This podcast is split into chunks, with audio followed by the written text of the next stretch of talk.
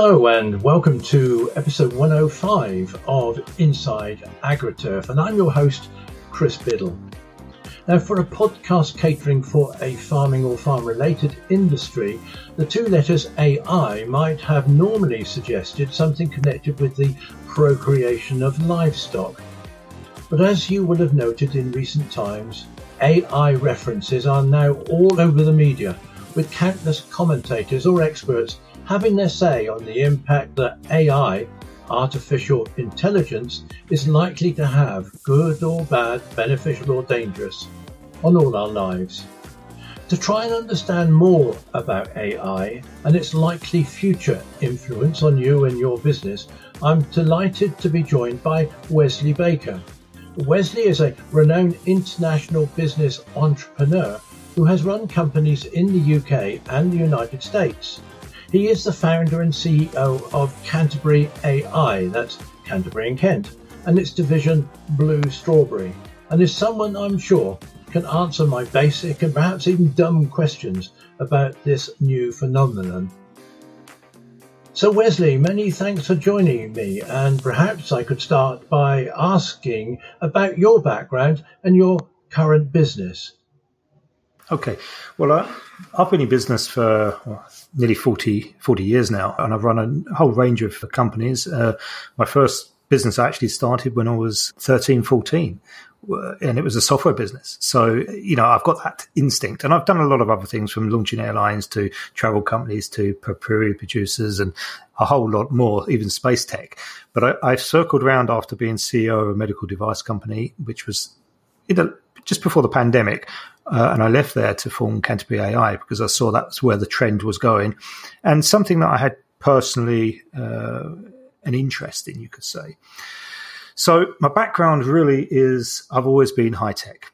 I always say that I'm at the edge of where people struggle for, for technology beyond my age. It becomes a bit more of a struggle. So I'm kind of in there. I, I was the first kind of generation coming up through the schools where computers were there and we were using computers, albeit they were antique to what we have today, but they, they were there. And, and uh, so I have a very clear vision as to the history and the evolution.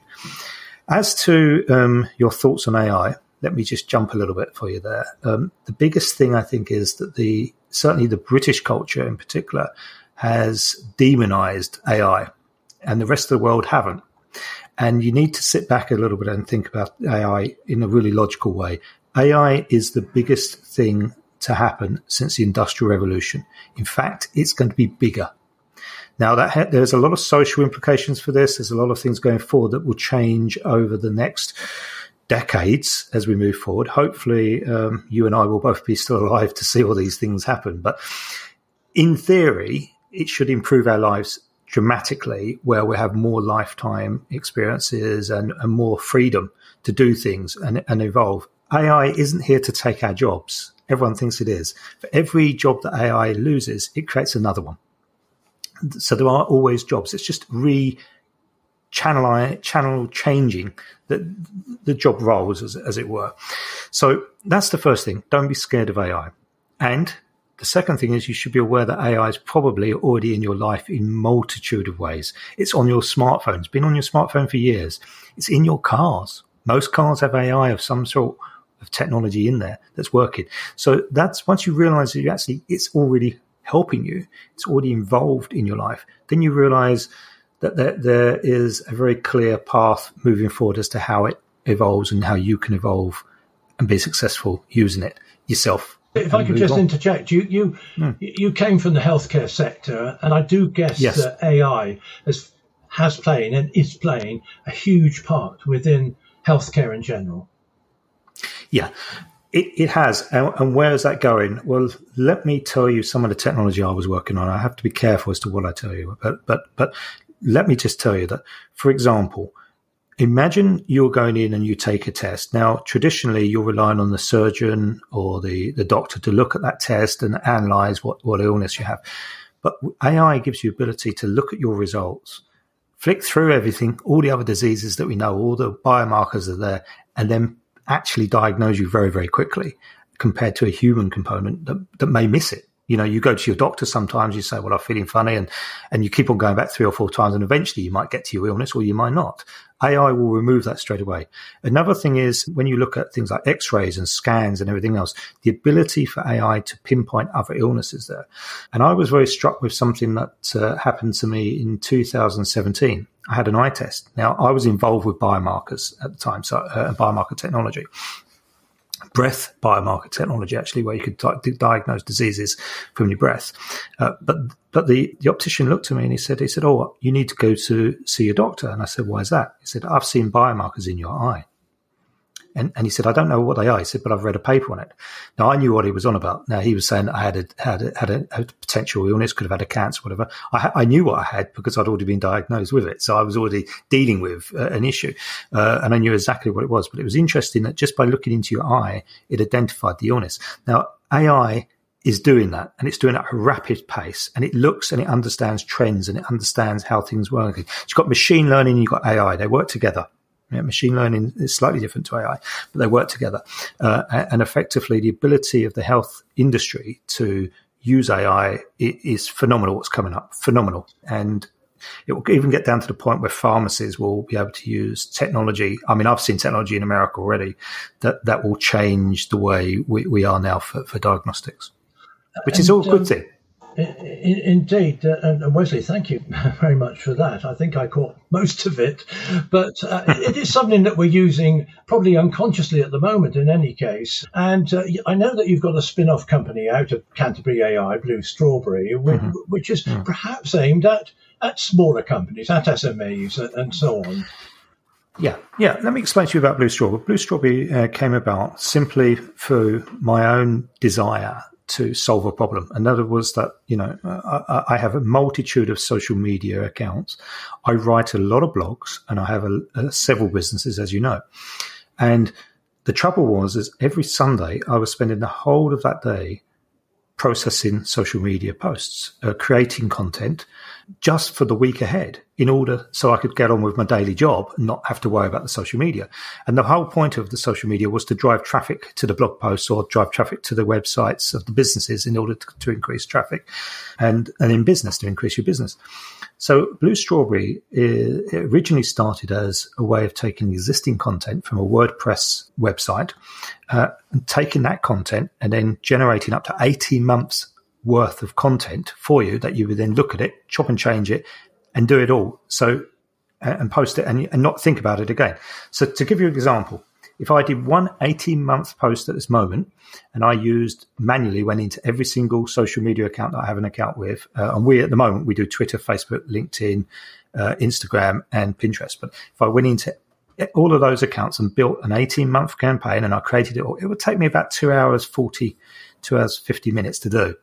I can do that. If I cheat and choose not to edit anything, I can do that on my software within 30, 30 seconds, 40 seconds. If I decide to edit it, two and a half minutes, and then it's done. Well, you've just burst a misconception that I've, I've had because I've, I've just been reading uh, your blogs on your uh, website, and there with me thinking and seeing the dates of them that there were sort of blogs that took five or six minutes to read, probably three, four, five hundred words, and and I imagine you sitting down every day and writing these ah, things. Yeah, no, no, no, no. Don't, don't, don't, get confused. I did write those blogs. The blogs. Oh, yeah, I, I understand okay. that. Yeah, yeah, the, but the actual social media posting of it, ah, that's all come from from yeah the social media posting that goes out. So all you see, I, I go to conferences and it is it is quite hilarious, and I have people come up to me and say, "Oh, I love that article that you did," or "I just saw your post," and I really have no idea what they're talking about because it's probably something I posted from two years ago that's only just come live now, and and uh, I see that all the time. I mean, I have probably 10, 15 posts on each social media uh, platform going out a day at different times because it's not just catering for the UK. I cater for um, the, the, east, the east of the world and the west of the world. So I, you know, I'm, I'm making sure that America, I, I, post at certain times, so I schedule the, the, the, timing. So, for example, LinkedIn goes out a certain time of the day because I want the Americans to read it. Um, Twitter's at a certain time because I know when people are looking at Twitter.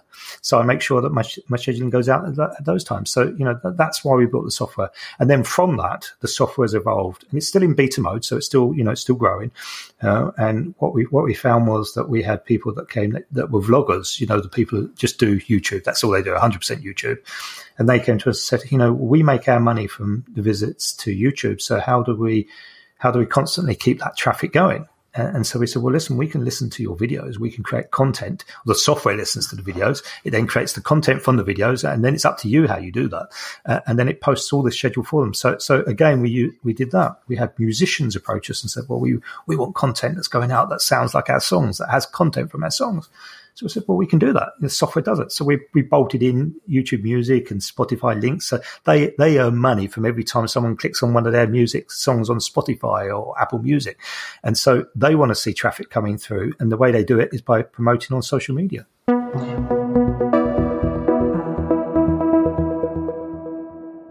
Well, this this podcast is, is, a fairly niche production. No, it's a niche production. It's about an mm. industry that tends to fly under the radar of public awareness too much. Uh, uh but it's about the guys and girls who who sell and service um, farm machinery for food production uh, and look after mm-hmm. the stadiums and sports grounds of this country. Uh, and they're pretty well all SMEs. Uh, but in the last uh, podcast I did, we're talking to David Hart, who's the managing director of Kubota UK, uh, the Japanese tractor manufacturer. He brought up the whole question of uh, of AI, which was quite interesting. In well, let's just play it just a moment. Okay. So the the remote piece of it is is definitely the way forward, and and also preemptive um, maintenance as well, where you know you can use these algorithms now and AI where you see in machines there's a bit of a theme being created that you're going to have some failures and rather than wait until it fails right in the middle of harvest, example, or if it's cutting grass, you can actually do it before they start using the product in the morning. Yeah, so that, uh, Wesley, was David talking about preemptive maintenance. In other words, knowing that a machine is going to go wrong uh, before it does. Because, okay, in this country, we may well be only a few hours or the dealer from a tractor uh, that's broken down. But he, uh, as he said in the podcast, worked in Russia and Ukraine, and it often took a day to reach the actual tractor itself. So presumably within that context for manufacturers, that's very useful, and that will filter down, won't it, to the dealers and that, that, that look after it in time, I guess. Yes, and I think you see the technology. First of all, the technology is there. So we all know that so the technology exists is, is how it's adopted, and that's the most crucial thing that we have to look at. So in a situation like that, I would assume that at some stage in the future, it would it would feed through very easily to the dealers who could actually get in contact with the farmers um, or, or, whoever's using the technology and say, "Listen, that technology is about to fail, or it's on. You need to bring it in for a service, or you have a part that is wearing and I wouldn't continue to use it for too much longer. That's the capability of it. And that all comes down from what's actually the technology uh, itself. So what's in the chips that are, uh, that, that we're talking about within that technology as, as to how that feeds back through and reports back. But let's just say that everything is possible. There's nothing that's not, not possible and again, if we look at the SMEs, the, the dealers, the family companies who are thinking, what, what's this AI going to mean to me? I think there are areas, uh, particularly if they are growing into social media, that and customer service and improving customer engagement, very much areas that you've already said about blog, blogs and so on, but that can feed into, let's say, oh, logging everybody that's bought a machine from them in the last year and, and calendarizing if that's an email to them to find out how they're getting on with it and so on. Yes, I mean a, lot of like some of that stuff is already there because it's basic software. Yeah, so you've got basic software. So the, how for a small business AI is going to help is that it's going to t- it's going to reduce the workload substantially, but it's going to improve the quality service that's provided. It's going to improve the customer actual experience, and it's going to improve the bottom line because you know, if you've got a better quality of service, you can deal with a customer's query a lot easier and you can deal with your marketing a lot easier. You can deal with your finances easier. For using AI, then you should be using it. It's as simple as that. And the trouble that we do have at the moment is there's a lot of it being flooded in the market and not all of it is original. So in our case, as is original, but you probably are aware of ChatGPT. That, that's yes, I've used up. it. Yeah. Yeah, exactly. Uh, and there are so, in fact, I'm about to write an article about that uh, and the commands you can use within ChatGPT to get the best out of it. Um, but there are a lot of companies that popped up that are selling different services that are effectively just using ChatGPT themselves. They're just new small businesses that are piggybacking their third party. So they haven't actually got their AI uh, themselves, but they are out there. And, and those companies can benefit um, particularly niche markets. So, from my point of view, from the SME market, uh, particularly the, the, suppliers and the customers you're referring to, they would benefit tremendously in a lot of the services out there that are available online using AI to enhance their business, and they should do. Because it's all about time and effort and making money. I'd rather be sitting having a drink, glass of wine out in the garden than sitting behind uh, a lot of different work to do on the desk, and, and you can save so much time using AI. So, is there a danger, Wesley, that we, we all know how important personal contact is, uh, particularly in small businesses, uh, and the problem with so much of AI, uh, let's say chatbots and goodness knows what, is they sound impersonal. They don't have empathy with the person they're, they're talking to, and you can often pick it up from a phone call that you get. Is this a big danger within within AI? Uh, if I told if if I told you some of the AI that I've seen in the last couple months, I could stand I could sit here now talking to you, and it could be actually an AI model, and you wouldn't know it was me. And, and you really would not know it's me. I can record my voice now uh, on certain softwares out there. It takes me 15 to 30 minutes. Uh, and there's some other ones that like to listen to you for a couple hours of talking about different things. They can impersonate you so well and answer your questions so well and answer things that you're answering now in, in my actual way of speaking that you wouldn't know you weren't talking to me. So there is a danger.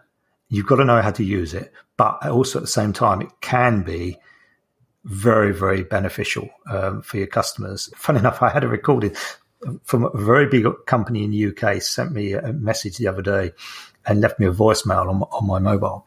And I played it to my family and I said, okay, kids, listen to this. And they said, oh, that's good. And I said, you know, that's AI. And they said, no way. I said, yeah, that's AI. And you wouldn't have known. You really would not have known. They, they well, had a West Country accent. on the uh, podcast editing software I've got, I can do exactly that. I could clone my voice. So, uh, and I would use it responsibly because it would only be there if um, I've misspoke and I wanted to just replace a word that I'd said instead of recording it. Um, I don't think I'd go to uh, clone my guests. Uh, I, I, was just I was just wondering if you were going to if you were going to use it perhaps, and and uh, when you're no longer with us, your your show will still continue, and you were just. I should run my own funeral service, don't With my own choice so of music um, recorded on that. No, I mean, but, but, apart from that, that's at the fringe, and, and you know, a lot of people will use it responsibly, won't they, Wesley? We're hmm. already mm. here having heeding warnings that there's fake no, no news, rather. Uh, but there's also mm. fake voices now, uh, which can be yes. used irresponsibly. How, how big a how big an issue is that, or could it be? I think it's a threat, uh, and I and it, it, does worry me to be honest, uh, in some respects. Um, but like everything, you, you have to put it in in the scale of what's going on. I think that there are. Well, we could open a can of worms. Um, it, you know, potentially it could be it, on, on, a global scale. It could be very dangerous as as, as we move forward, um, and I think we, we can't shy away from the dangers with that, and we have to put certain security measures into place to ensure that that doesn't happen. I mean, I mean, if you remember, not so long ago, you used your voice and everything for bank verification. Yeah. You see, I mean, you can't do that nowadays because you could have someone literally steal your voice and get into your bank. So uh, there are securities going on with, with, institutions now that that secure it, certain elements of it. So there is a danger there is a danger. And and going back to your point earlier as well about the customer service thing, I still do believe in, in personal touch as well. Uh, I was in a, a group founders uh, discussion the other day, and, and, they were having trouble getting penetration with emails and everything to customers. And, and I said, you know what? Don't be scared to write someone a letter and put it in the post because you don't get any post nowadays. And when you receive a letter, yes. it's amazing. Yes. And you, and you take note of that. So I've actually gone back to snail mail with with some things when I want them to be a little bit special So anyway, that's not what we were supposed to be talking about. But I'm just telling no, you. No, no, no. But it, it's all it's all relevant. Is there going to be or likely to be a global uh, control? I mean, there are bodies across the world that will regulate this, but then, of course, global bodies are global bodies, and depends which side of the world they are, and so on, and what their corporate interests it, are. It's, there, there's already quite a lot of self-governing that's going on. Yeah. From from that point of view, um, and there is protection. Uh, it's not the Wild West. Now, the UK government recently kind of painted a picture like it's the Wild West.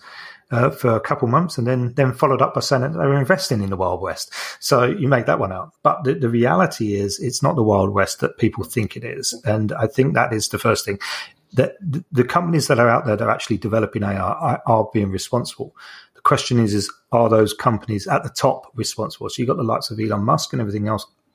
How responsible is he to, to what's going on out there. And the same with Google and Microsoft and Amazon. These are big beasts of companies which have turnovers bigger than some countries of the world. So, you know, you have to take that into consideration. I think how can you challenge, how can you control something that is growing naturally? It, it's going to be difficult.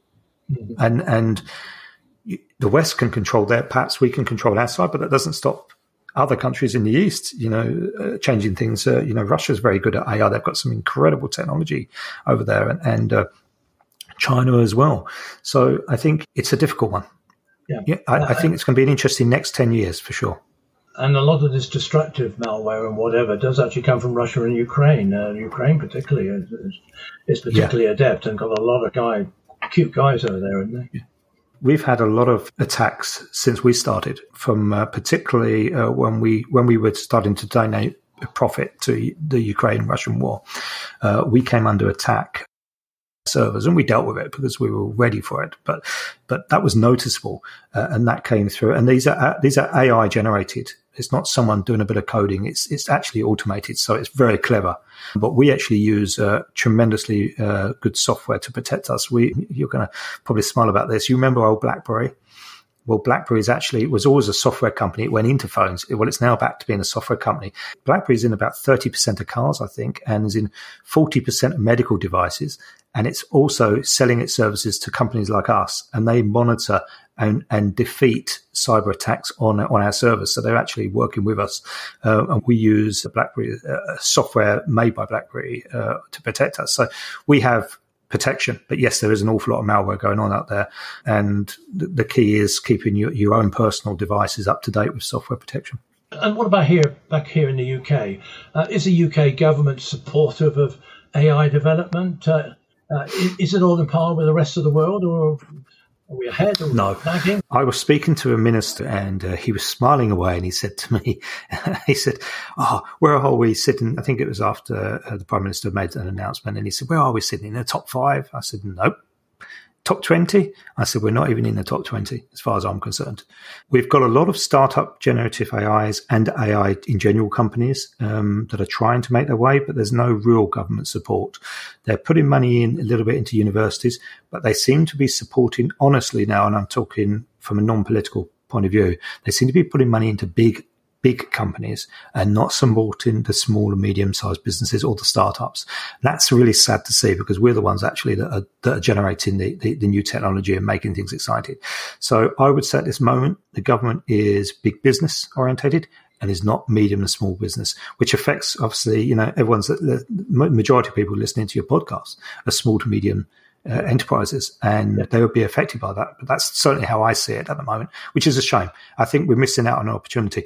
I mean, prime example, I think uh, the government made a, a, statement at one point. I think it was end of last year, or, uh, something about 90 million. They were giving 90 million for, for AI at that time, and they said how wonderful that was. Well, compare that to 3 billion from the US and 30 billion from Europe being spread across, you know, a year and we had 90 million or 900 million or something like that. It, it's incomparable. You know, if we really want to take on the world, and I think we should because the UK have always led in innovation. We have. But the trouble we've, we've had in the last 30 years in this country is we tend to build companies and sell them on. And it's a mentality issue. They build it up oh, let's sell it to America, let's sell it to the Far East, you know, rather than actually developing these companies. Because we, you think about it, we don't really have many large companies left in the UK, not big, big companies, because we've sold them all. You know, mm. and that's so so sad to see. And we could have done it with AI. We could have really in, built the infrastructure here. We haven't really got any any major AI centres at the moment. Nowhere in the UK. Wesley, given your experience in the business world, across the business world, um, how are you, if I might broaden this slightly, how are you looking at business prospects for the UK in particular at the moment? Uh, we all know we've come out of COVID and the Ukraine war obviously is having an impact across a lot of the world still. Where do you think hmm. we are in, in, in comparison with other nations? Okay, first of all, I like to start positive, but I'm going to start. I'm going to start negative and end positive. Okay, uh, negatively, we're in trouble. I think that we, one as a nation, we tend to be very negative in our thought patterns sometimes, and we talk ourselves into trouble. The media likes to talk us into trouble. Uh, the biggest problem is funds aren't flowing, and they're not flowing in from small small business entrepreneurs uh, are not receiving funds from business angels like they used to. Uh, venture capitalists not investing in the smaller companies that need the money in order to grow. The backbone of this country relies on small business, and that is not seeing easy flow of funds at the moment. And if that is unable to grow their businesses uh, and expand, then then we're in trouble. And that's where we are now. Uh, I spoke to a venture fund uh, manager in London um, only three weeks ago, and I said to him, "What is going on?" And he said he's been in, in venture capitalist for fifty years, and he'd never seen anything like it. He said traditionally, he said we follow the Americans or we follow the European Union. He said we're not following either. He said we're we're in we're in the wild west of doing nothing. I said, well, what's happening in your VC? He said, nothing. He said, we're not investing in anything. I said, but that's not logical. He said, now's the time to invest. He said, yes. He said, but very few are. Now, on a positive light, I've also spoken to some people that are saying this is the time to invest. Let's get investing. Let's get out there. Uh, and there's other people like me that are pushing the boundaries and saying, let's move forward. Let's try to push it forward. Let's try to drive ourselves forward. But let's give you an idea on my company. So when I launched this company, I expected it to be aimed at the British market. Uh, 92% of our customers are North American, 6% are French. And, and that just shows you what's going on. So, you know, the French market has been really exciting for us. We went multilingual. We went French, Spanish, German, Hindi, and English. And, uh, but we weren't intending to market into those foreign markets at that point. At, at, this moment, it wasn't our intention. But the French market just came to us and said, you know, we, we really like your product. And because it was a translatable product, they, they've gone for it and, and they enjoy it. So overall, I think we'll come out of it. I'm worried as to how long it's going to take. I'm a positive person. I might sound negative in this podcast, but I'm actually extremely upbeat and positive, And I think that we can push our way through it. We just all have to get together and really put a buzz about it. I think people should get excited because I do think we've got an exciting future ahead. But I think being out of the EU, it hasn't worked. It doesn't matter whatever way you look at it because it, it, hasn't worked and it's been a it's been a, a, negative effect on the business world. COVID just added to it. I think, and I think what's happened is COVID's happened, COVID's gone. Now we're seeing Brexit. That's what we're seeing. Now we're seeing Brexit. We're not seeing COVID now. We're seeing the Brexit result, and and that's how I'm seeing it. And I was, uh, I remember the Institute of Directors and a number of small business groups as well, and they're all saying the same thing. Certainly here in Kent, anyway, Kent and London, they're all saying, look, it's Brexit that's causing the problems for us now, and we're struggling. I'd love to give you positive on that, but uh, you know, but everyone does also say that they see a future, but they just don't know where we're going. We just don't have the direction where we're going. You know, we haven't got someone sort of saying, "This is where we're going to be in ten years. Let's get there. Let's do this. Let's invest in that." We haven't got that. It seems to be we're going from month to month as to what we want to do, and it's just illogical in, in, a way, then, Wesley, sort of linking back to the AI theme and doing business abroad, presumably AI has given the, given you the tools, or given companies the tools to be able to communicate in, in different languages very easily now, because a lot of the uh, chat, a lot of the GPT, I can never say it properly. Uh, you have yeah, a choice of languages that you can use, and in written word and also in spoken word. So presumably that is a real benefit for those who want to commu- communicate abroad. Indeed, you know, and, and, and we, I've certainly found, we've found a real po- positive in, in, going to international markets. So there's no reason why a British company cannot market it into into overseas markets. There's enough tools now available to every company to uh, to be able to translate into overseas markets easily. And it doesn't just have to be in in in, in a foreign language. It, it can also be in English. There's plenty. English is international language. It's spoken the world over. But if you want to be successful in particular markets, you know, it is polite to use their own language. And, and I think that's, that's where you get success. In, indeed. And, and, sort of just picking up on the general uh, state of business in this country, um, just wondered at one of the reasons or some of the reasons why we're not. You said about investment, but is there a issue of culture amongst the people running businesses that, that perhaps are holding us back? Yes. Um, I have to be really careful here. I could get a lot of enemies. But yes, yes I, no, I, I, yes, there is. There, there, there is I, am I'm, I'm very fortunate that I've lived and worked you know overseas a lot. So I've seen both European and I've seen North American, and, and North Americans very up in your face and get things done. We seem to be a lot slower, and uh, vintage was like was was a good way to put it. The old boys club type atmosphere.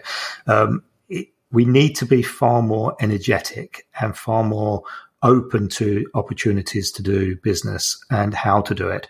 Uh, we shouldn't be scared of new technologies. We should uh, in, grasp it and, and enjoy it and use it.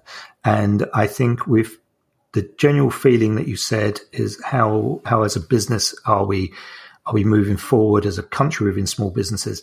I think that amongst the multiple fundamental problems that need to be resolved and quickly. But that, that, can only come from leadership, I'm afraid. It can only come from governments down. It has to come from, there has to be a buzz. Look, I'm not going to get into politics because that's not, it's not the correct thing to do. But do you remember when Tony Blair came into power 1997? There was an upbeat buzz. It was a change. We'd had all this rundown and, and Tony Blair came in and like him or lump him. At the end of the day, there was a real buzz about the country for four or five years and we couldn't do anything wrong. Everything was going well. The economy was going well. The money, everyone, everyone had money. We need that type of buzz again. Whether we've got it in any of the opposition parties, I don't know. But at the end of the day, that's what we need. We need something to drive us forward. And I think when it starts at the top, it filters through very quickly. If investors feel happy, and it is crucial. I go back to investors because investors are the key to how we move forward. Companies need money to be able to grow. Otherwise, we stagnate. And the country is stagnating at this point. In fact, we're contracting, I would say. Uh, and talking about SMEs generally, uh, it's my experience there's a heck of a lot of positivity and entrepreneurship within small companies in this country. But of course, um, individually, they're, they're great um, as long as they can mobilise that. But but it seems to yes. seems to fall down when it gets into government circles or official circles or, or whatever. But I know some extremely uh, successful and go-getting com- small companies who are who are really doing well at the moment.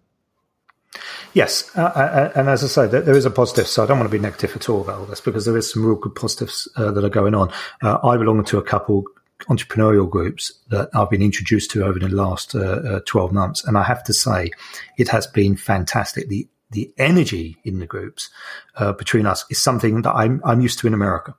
And that's been positive. And the, do you know what's the really interesting thing about it? Is that these entrepreneurs, they're not young. They're all sort of 40s upwards. And that is really inspiring. And that is something I wrote an article about it not so long ago, actually, uh, about how the uh, mature entrepreneur is pushing forward. Uh, and it is exciting to see. Uh, we're getting school leavers come out with great ideas and they are fantastic. Uh, my daughter, she's uh, studying, or she's studied, she's got a master's in infectious diseases way before all this pandemic started. So she was in the right sector, but she's actually started her own business. She had nothing to do with infectious diseases because she's female and found it hard in science to, to move on to a PhD. But the reality is that she has started her own business and, and she's doing well from it, you know, and that's exciting to see. So there is energy out there, it, it, but like you say, it gets lost at governmental level. It gets lost at council le- uh, level, you know, in your county councils. It's lost there. And I think it's because they don't quite know how to work with us. And I think that is it. They're mm. scared. They're scared of it and they don't know quite how to do it. And a lot of the time, it's these people have never actually been in business themselves.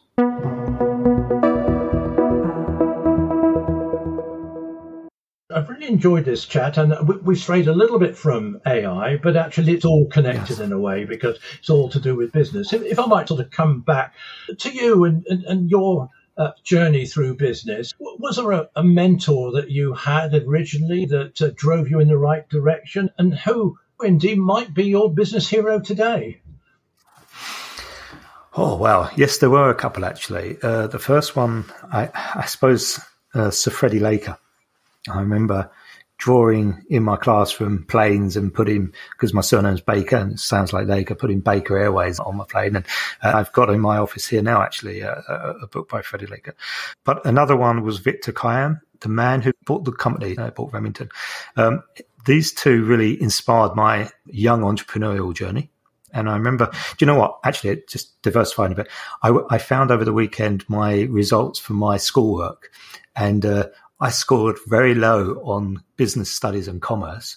And the comments were, "You'll never make it in business." And I've been highly successful. And I thought that just shows you that education means nothing. Uh, uh, well, it does mean something, but you know, you, you can't be taken by it. But coming back, so modern wise, it's difficult because a couple of them I've actually clashed with. I, have had Sir Richard Branson and I have, have our, our, businesses probably have crossed over. Some ideas have been similar. Um, there's Elon Musk. He was fiddling around with space when I was fiddling around with space stuff. So that that's very uh, interesting. I do like listening to Elon Musk talk uh, and some of the stuff he does on YouTube, in particular, with a couple of uh, YouTube channels that have been fortunate to get individual interviews with him talking about SpaceX, which is really inspiring. So those people, I guess, I don't look up to, but I respect and, and I like to listen to them. Uh, and, and, I was listening to an audiobook by uh, Sir Richard Branson, and I, I, was in the in the bath, and my my wife could hear me laughing, and I came out and I said, "I've just listened to his book." I said, "That's confirmed it. I'm the poor man, Richard Branson." everything he's done and said I've been doing, but he's got the billions and I've ended up with not. So, but, but uh, it, it's it's funny. and when you get out of the bath and maybe on the bathroom door, is is there a motto or a saying that? Um, kind of guides you yes. or guides you towards yes. uh, what you're aiming to achieve, Wesley? Yes, I do. I have a very good saying, uh, and it's an old Catalan saying that I that I came across when I was 12 years of age, and I carry it with me everywhere. And it's a wise man says what a wise man does, but a wise man does what a wise man says. I assume it's Catalan. That's where I first saw it anyway, and that I have stuck by. It, you have to think about it to understand it, but uh, it, it, certainly uh, is something that uh, uh has directed me consistently through my career, and even does now. And I share that saying I've got a young 18 year old men, someone I'm mentoring now who's appeared on Dragon's Den and everything else. And, and he was, someone suggested I mentor him a little bit and I've been mentoring him. And I told him that saying the other day, actually. Oh, I said, brilliant. use that and carry that through your life because it will make a difference. Well, Wesley, we've covered a lot of ground, and um, sorry we strayed at times, but absolutely, absolutely fascinating um, for people of my age, your age perhaps, who, who grow up. Mm. The internet was only there in 1988, and we've we've had to adapt and learn, and goodness knows what. Well, I find it fascinating, and I think really you can never stop learning, and whatever age you are. 1994 was my first time on it, and yeah. I actually ran a dot com, and eh, based in California. Yeah, yeah. That's great, and could I thank you once again? It's been an absolute blast. I, uh, I really learnt a lot and uh, absolutely fascinating. So, Wesley, thank you very much indeed for joining me. Thank you. It's been a pleasure. Now, to tackle a subject that Wesley described as the greatest advancement since the Industrial Revolution in a short podcast is rather like trying to count the grains of sand on your local beach. It's massive, it's growing, and is already impacting on our daily lives. But Wesley removed some of the mystique and misconceptions in language we could all understand. The links to Wesley's company, Canterbury AI, and his website are on the show notes to this episode. Thank you for tuning in. I'm Chris Biddle, and this is Inside AgriTurf.